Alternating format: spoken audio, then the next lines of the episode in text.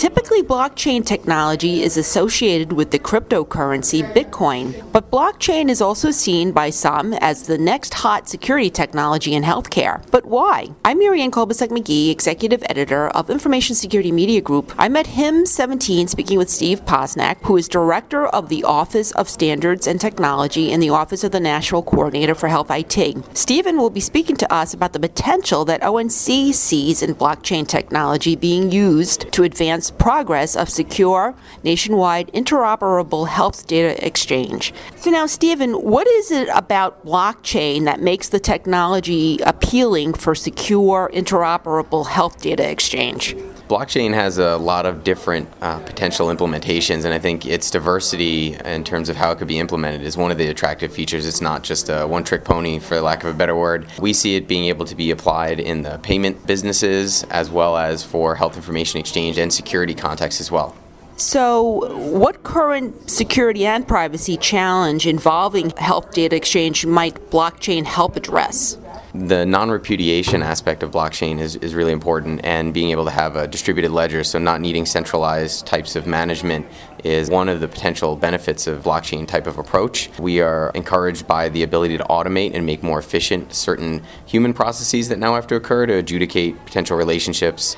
Uh, so blockchain's potential to help make a lot of those better and more seamless in a technological way is, is something that's encouraging to us. Now, blockchain has been on ONC's radar for a year or more. Last year, ONC sponsored a blockchain contest to solicit white papers on the potential use of the technology in health IT to address privacy, security, and scalability challenges of managing electronic health records and resources. What are the key lessons that ONC learned from those submissions? There's still quite a bit of diversity in the uh, application of blockchain. Equally, uh, with our colleagues at NIST at the workshop that we co sponsored, there's still other distributed ledger technologies that can be applied. So it's not that blockchain is a clear winner, it's certainly uh, an industry favorite at this point, but there are a number of different techniques and trade offs that are involved in how blockchain's approached that uh, I think we need to better understand from a healthcare industry perspective. Now, any scenarios that maybe came through in any of the white papers on sort of like real world examples of maybe how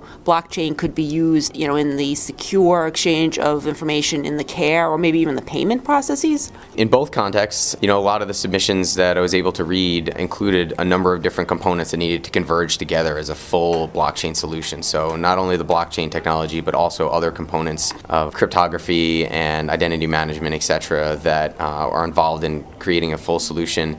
In the payment context, it was around smart contracts and the use of blockchain there. In the information exchange context, you look at a way to create a longitudinal record. Uh, so, lots of really creative thinking involved in some of the submissions. A lot of them require an investment and an approach to pilot out some of the prototyping and, and proving that the theory behind the, the writing it could be turned into practice. Now, we've been talking about the use of blockchain for secure exchange of health data. Are there any other potential uses for blockchain in the healthcare sector, do you think? Yes, certainly. You know, we saw some, some of the, the white papers that were submitted around more security minded techniques. So, for auditing and other types of interactions where you need provenance and non repudiation, those types of techniques have shown that the blockchain can be helpful there as well. And I understand that other HHS agencies, such as FDA and CMS, have also expressed some interest in blockchain. Is ONC working with those agencies, and what sorts of you know interest do they have? Sure. So that's a relatively new paradigm for us. I guess is the tip of the spear putting out the workshop challenge.